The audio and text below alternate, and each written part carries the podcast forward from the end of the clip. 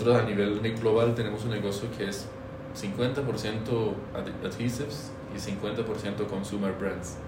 Nosotros tenemos el negocio de laundry, el negocio de, home care, de laundry and home care, el negocio de beauty care, que lo vamos a, fusionar para una unidad que se, que se va a llamar, que se está llamando Consumer Brands a partir de 2023. Así que tenemos dos pilares más fuertes. El negocio de adhesivos eh, en la región pesa un poco más que a nivel global. Y eso se debe que todavía tenemos algunos white spots para desarrollar el negocio de Consumer Brands. sin embargo, el negocio de adhesivos va con un crecimiento bastante eh, importante, encima de la media, y también vemos buenas oportunidades para la parte de, los consumer brands. Ok, y bueno, en este, en este panorama, Colombia, ¿qué papel juega? ¿Cuál es el peso que tiene? Y, y, y sobre todo de cara a esta unión de, que mencionas que viene para el próximo año. En Colombia, en Colombia en Latinoamérica ha sido, creo que debe tener unos 65 años en que Colombia. Em, y creo que en toda Latinoamérica 70 años es el máximo.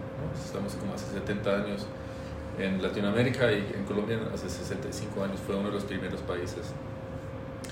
Y nosotros a los finales de años eh, 1990 y no sé, 98, 98, no sé exactamente el dato, hicimos una adquisición en Colombia, entonces siempre hemos tenido un mercado muy fuerte con Igora Royal, con Conceal, después introducimos la parte de Palette, eh, otras marcas de Schwarzkopf. Siempre hemos tenido un negocio bastante fuerte aquí en Colombia y más allá de tener una presencia muy fuerte en el mercado local, también conseguimos en la planta que ustedes ven, la planta está ahí. Nosotros eh, el 50% de lo que producimos lo distribuimos a nivel global. Entonces aquí sale material y Colombia produce para otros países, que es muy importante para la, para la importancia.